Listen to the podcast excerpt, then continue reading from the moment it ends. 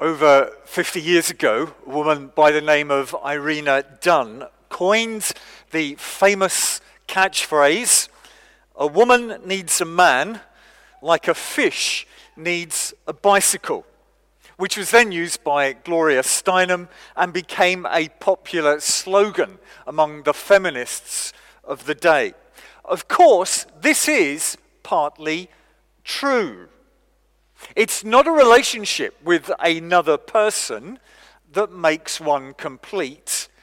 It's actually a relationship with our Creator God that's required.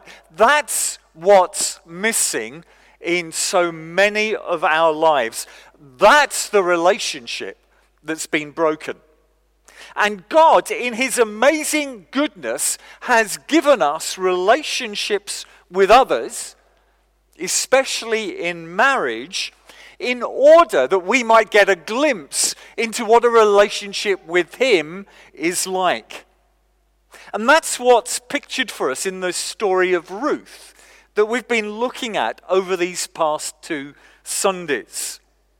And this morning, we move into chapter three and the remarkable story of how Ruth proposes marriage to Boaz.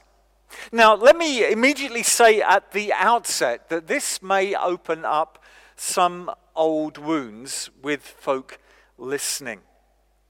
You're not married, but would like to be so.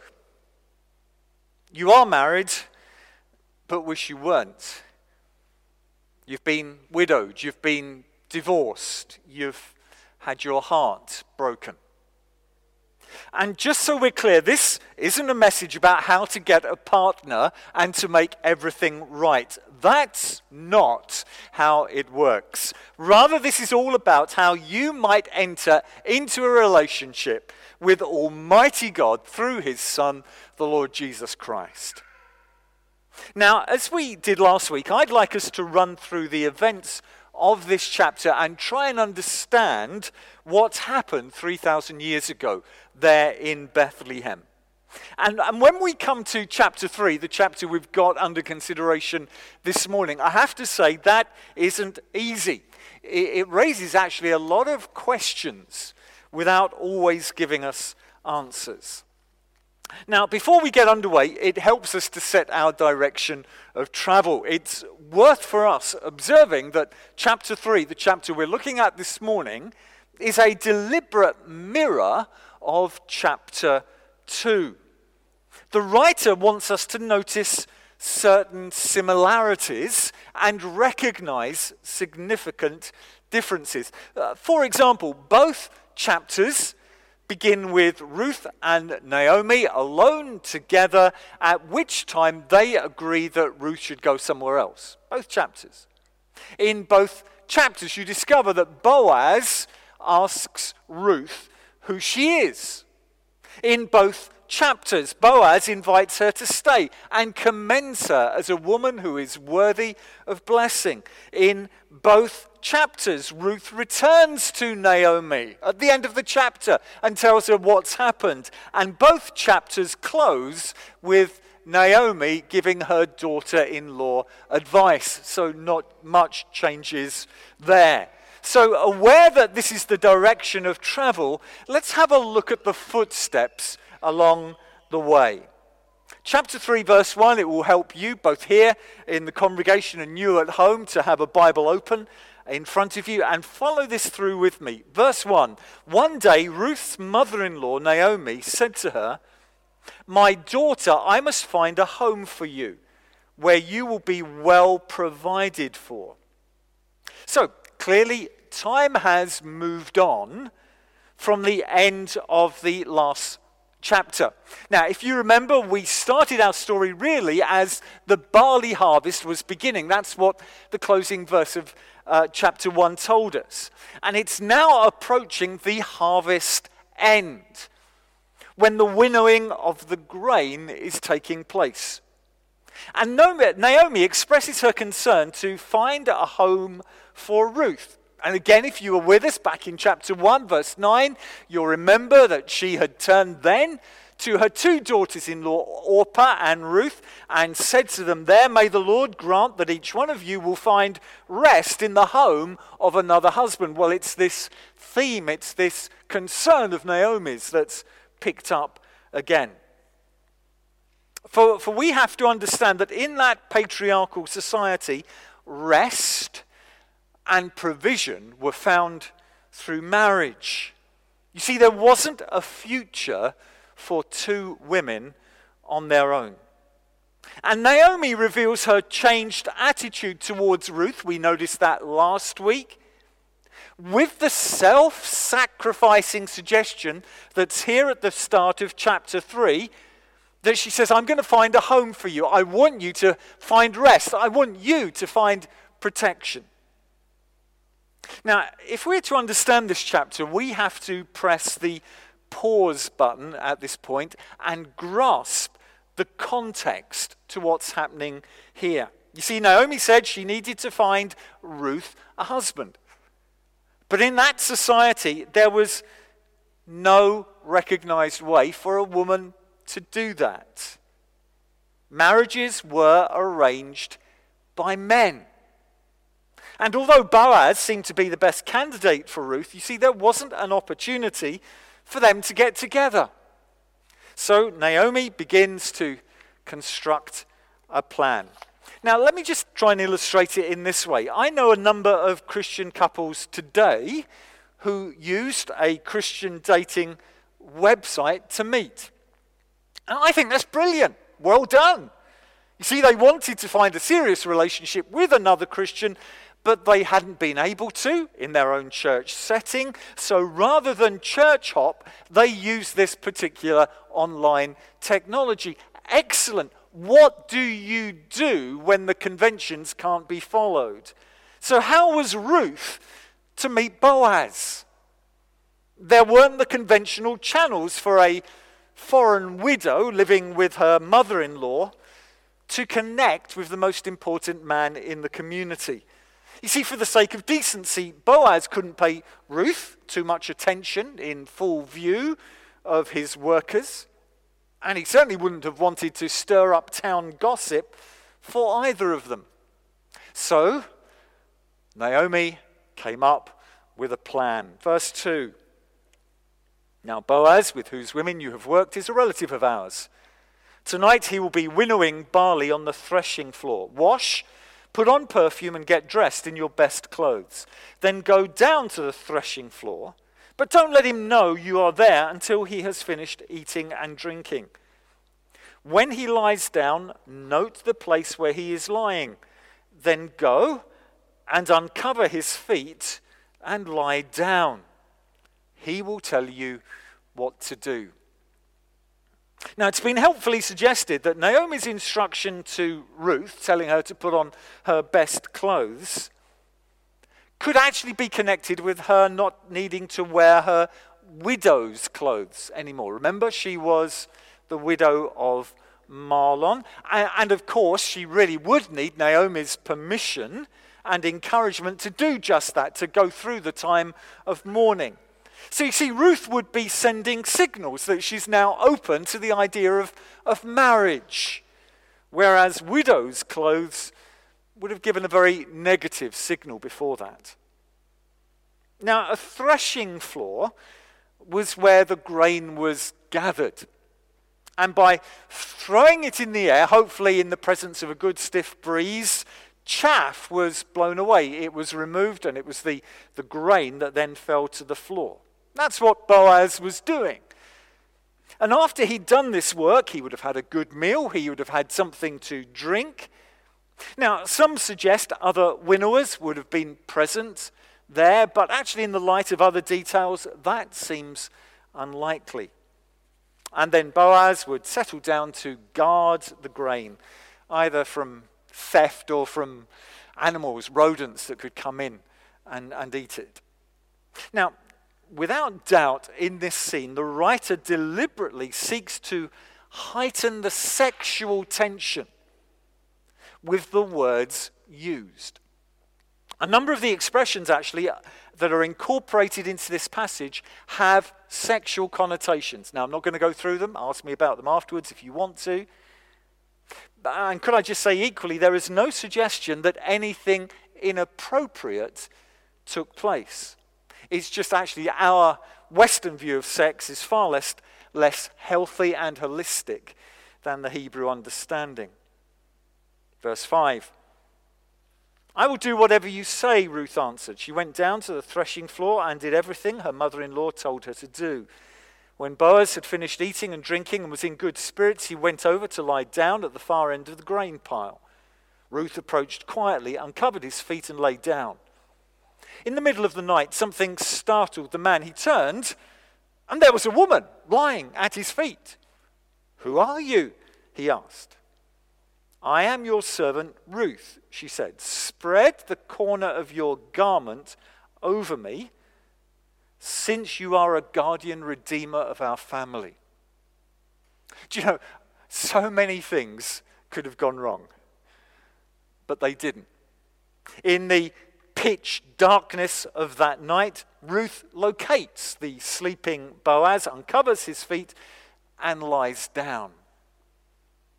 Of course, as we noted when we were looking at chapter one, women from Moab had a reputation, had a history for seducing Israelite men. So what sort of reaction is she going to discover? Will she be forever disgraced for her actions in that shame culture? Will she be driven out of town and away from Naomi? What will he say?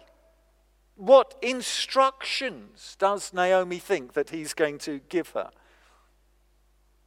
Well, the obvious and initial answer, Boaz's first reaction was, who are you? He knew it was a woman, but at this moment, not which woman? And Ruth's response was to change the course of history. Although the question in chapter two, when Boaz asked about her, was all about who she belonged to, which man gave her protection, here she is able to answer in her own right. I am your servant, Ruth. Spread the corner of your garment over me. Now, as we saw last week, Ruth is echoing back to Uh, when Boaz gave a blessing to her in the field when they first met. Do you remember that? Chapter two, verse twelve. May the Lord repay you for what you have done. May you be richly rewarded by the Lord, the God of Israel, under whose wings you have come to take refuge. And we saw how that expression, under whose wings, is actually the same as under the corner of a garment, which was Hebrew shorthand for marry me. Actually, we can notice how the same expression is used elsewhere in the Old Testament. For example, Ezekiel chapter sixteen, verse eight. Later I passed by, and when I looked at you and saw that you are old enough for love, now get this, I spread the corner of my garment over you and covered your naked body. I gave you my solemn oath and entered into a covenant with you, declares the sovereign Lord, and you became mine. It's about marriage. So Ruth is following Naomi's plan to find her a husband, a plan to find her protection, a plan to find her provision. But it's here in the story that Ruth goes off script. And this has generated a lot of discussion. Actually, it's kept a lot of theologians in work. For Ruth says, spread the corner of your garment over me, since you are a guardian redeemer of our family. Well, you say, Andy, that's that's obvious. A guardian redeemer has to marry the widow.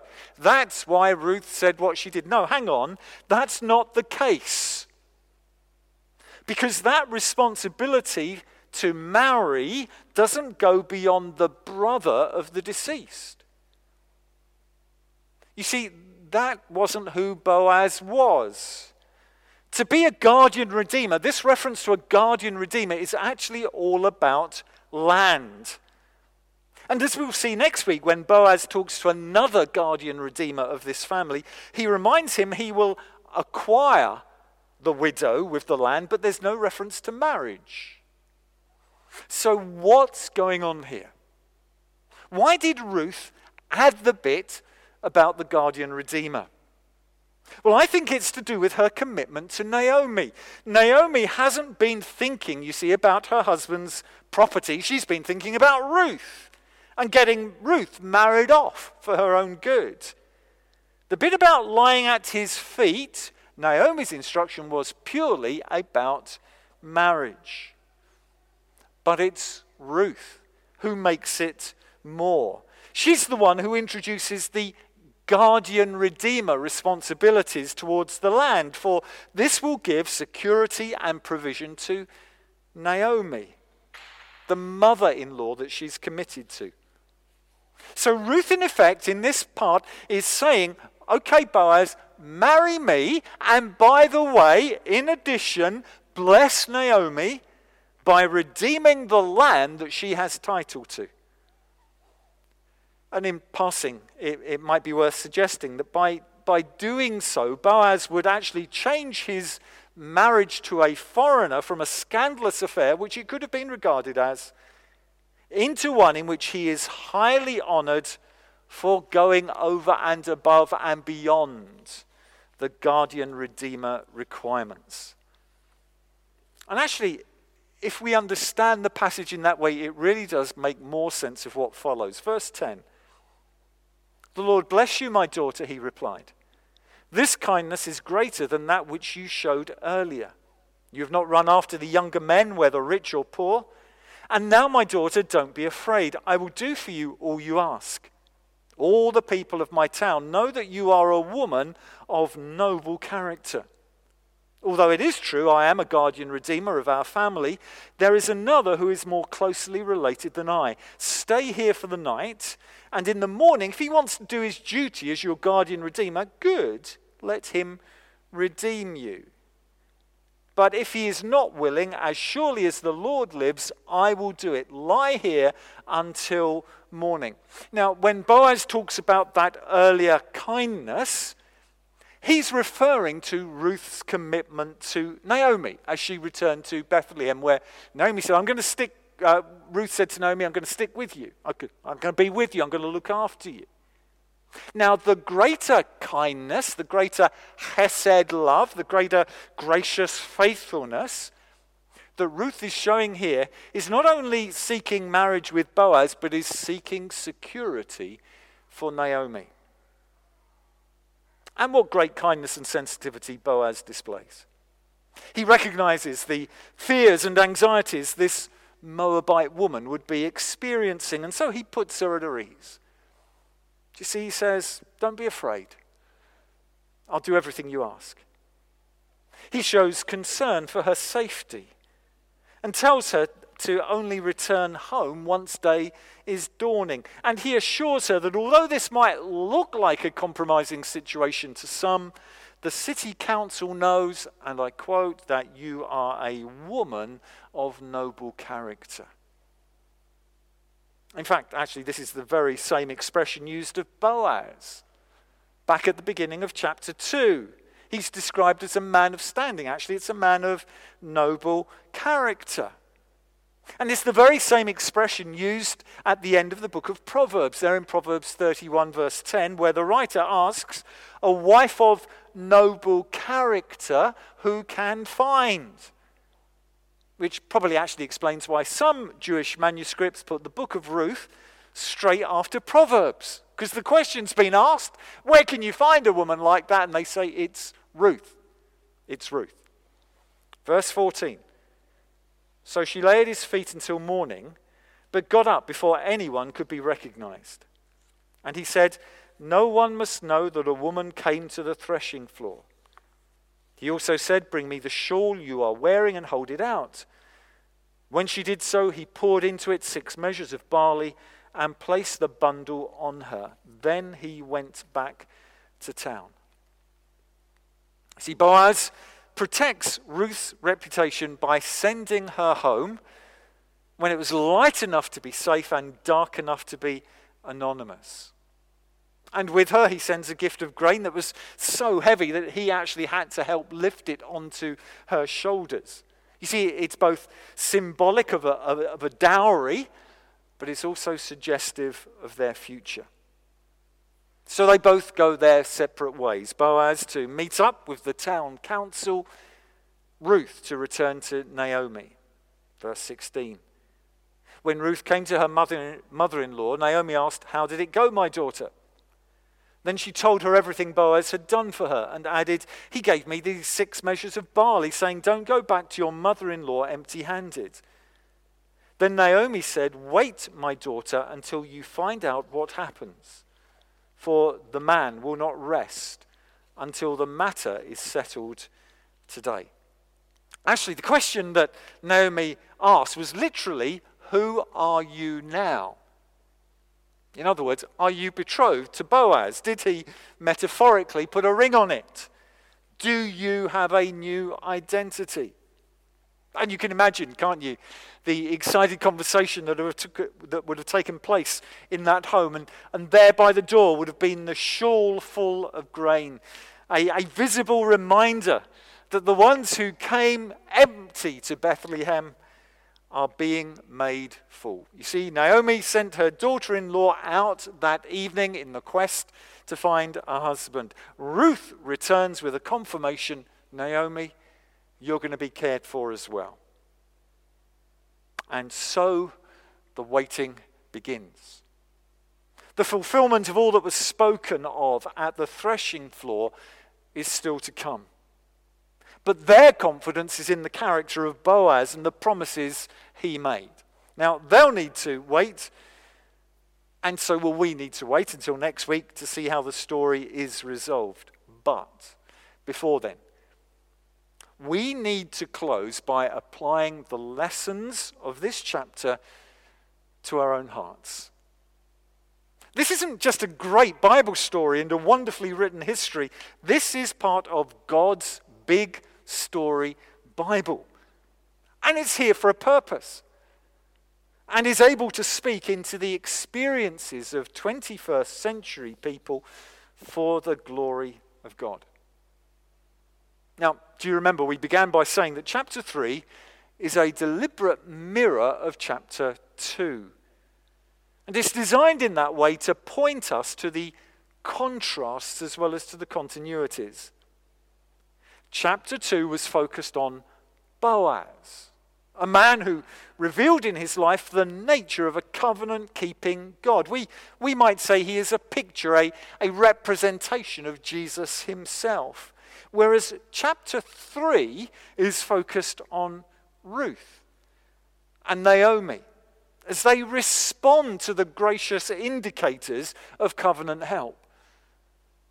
We might say chapter three is a picture of faith. So what lessons emerge?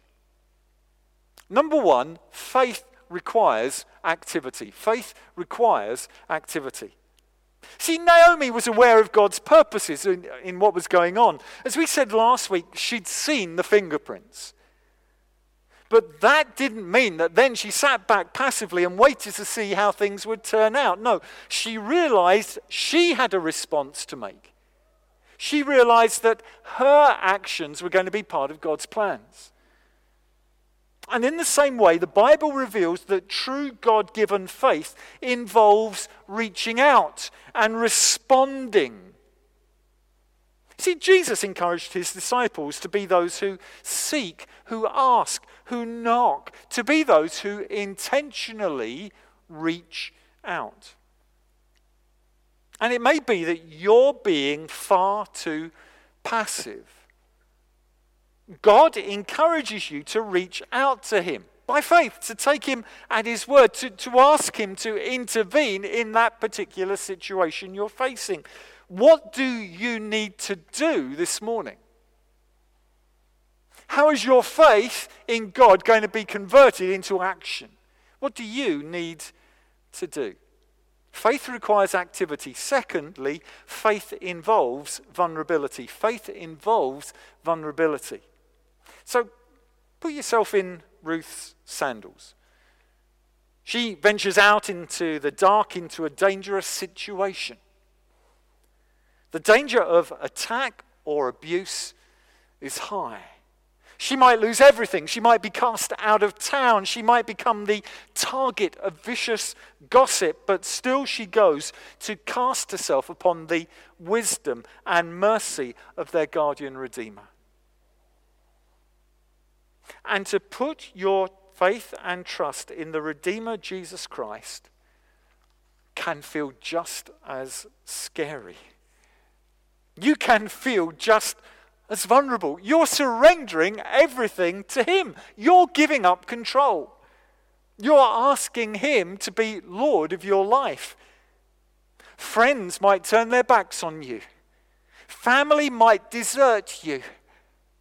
Gossip might be vicious. Yes, the steps of faith can make you feel very vulnerable. Faith involves vulnerability. Thirdly, faith anticipates intimacy. Faith anticipates intimacy. As we've noted, the writer uses intimate language to describe the scene on the threshing floor. It's two people from two completely different backgrounds coming close together with absolute purity.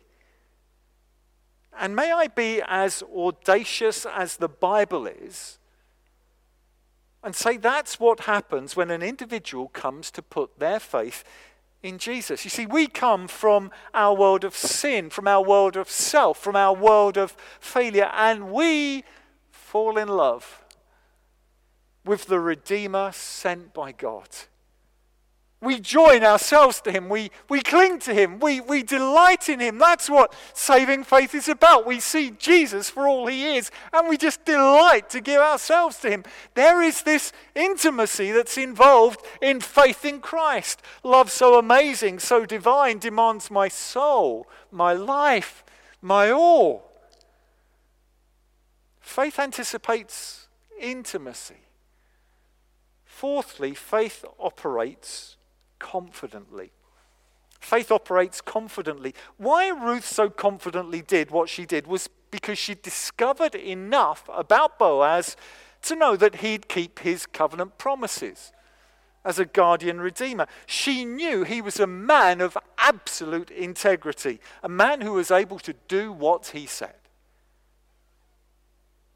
And as sinners like us come to Jesus, we also do so confidently. Our faith is not some subjective ability that some people might have and others not. Oh, I wish I had your faith. What rubbish.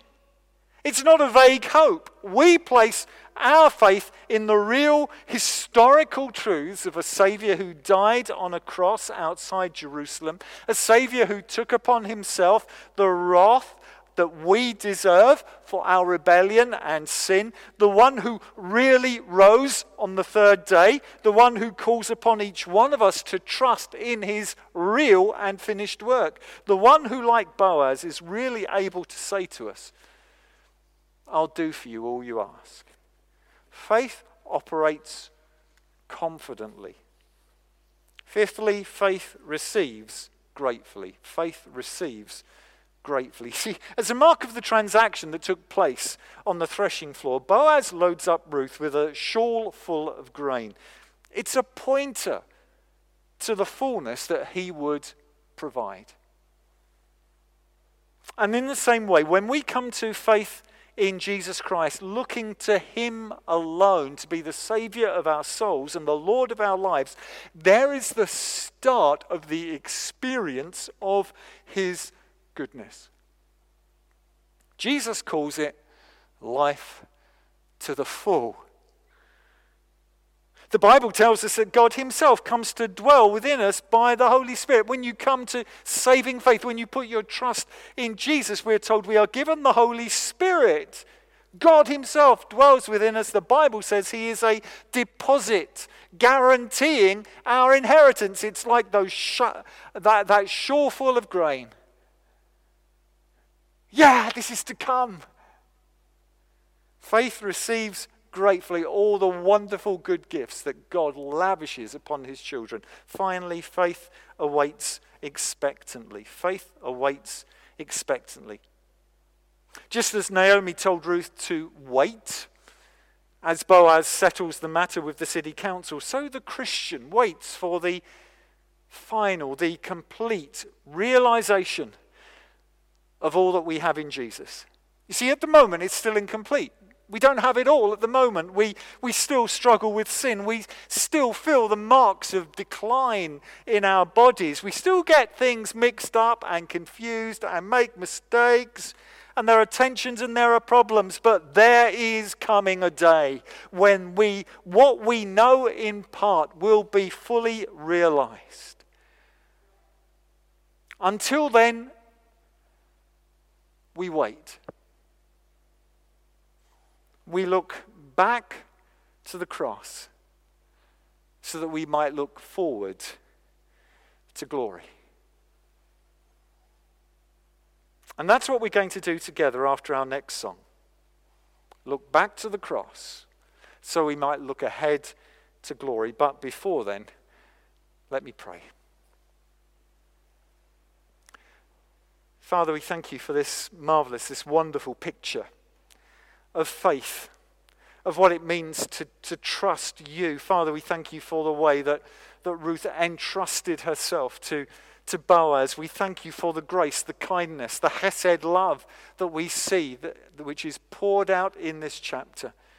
And Father, help us to learn its lessons. Help us to not look for a Boaz, but to look to Boaz's greater son, the Lord Jesus Christ, who is the Redeemer of sinners, who is the one who saves the lost, who is the one who joins us together with him.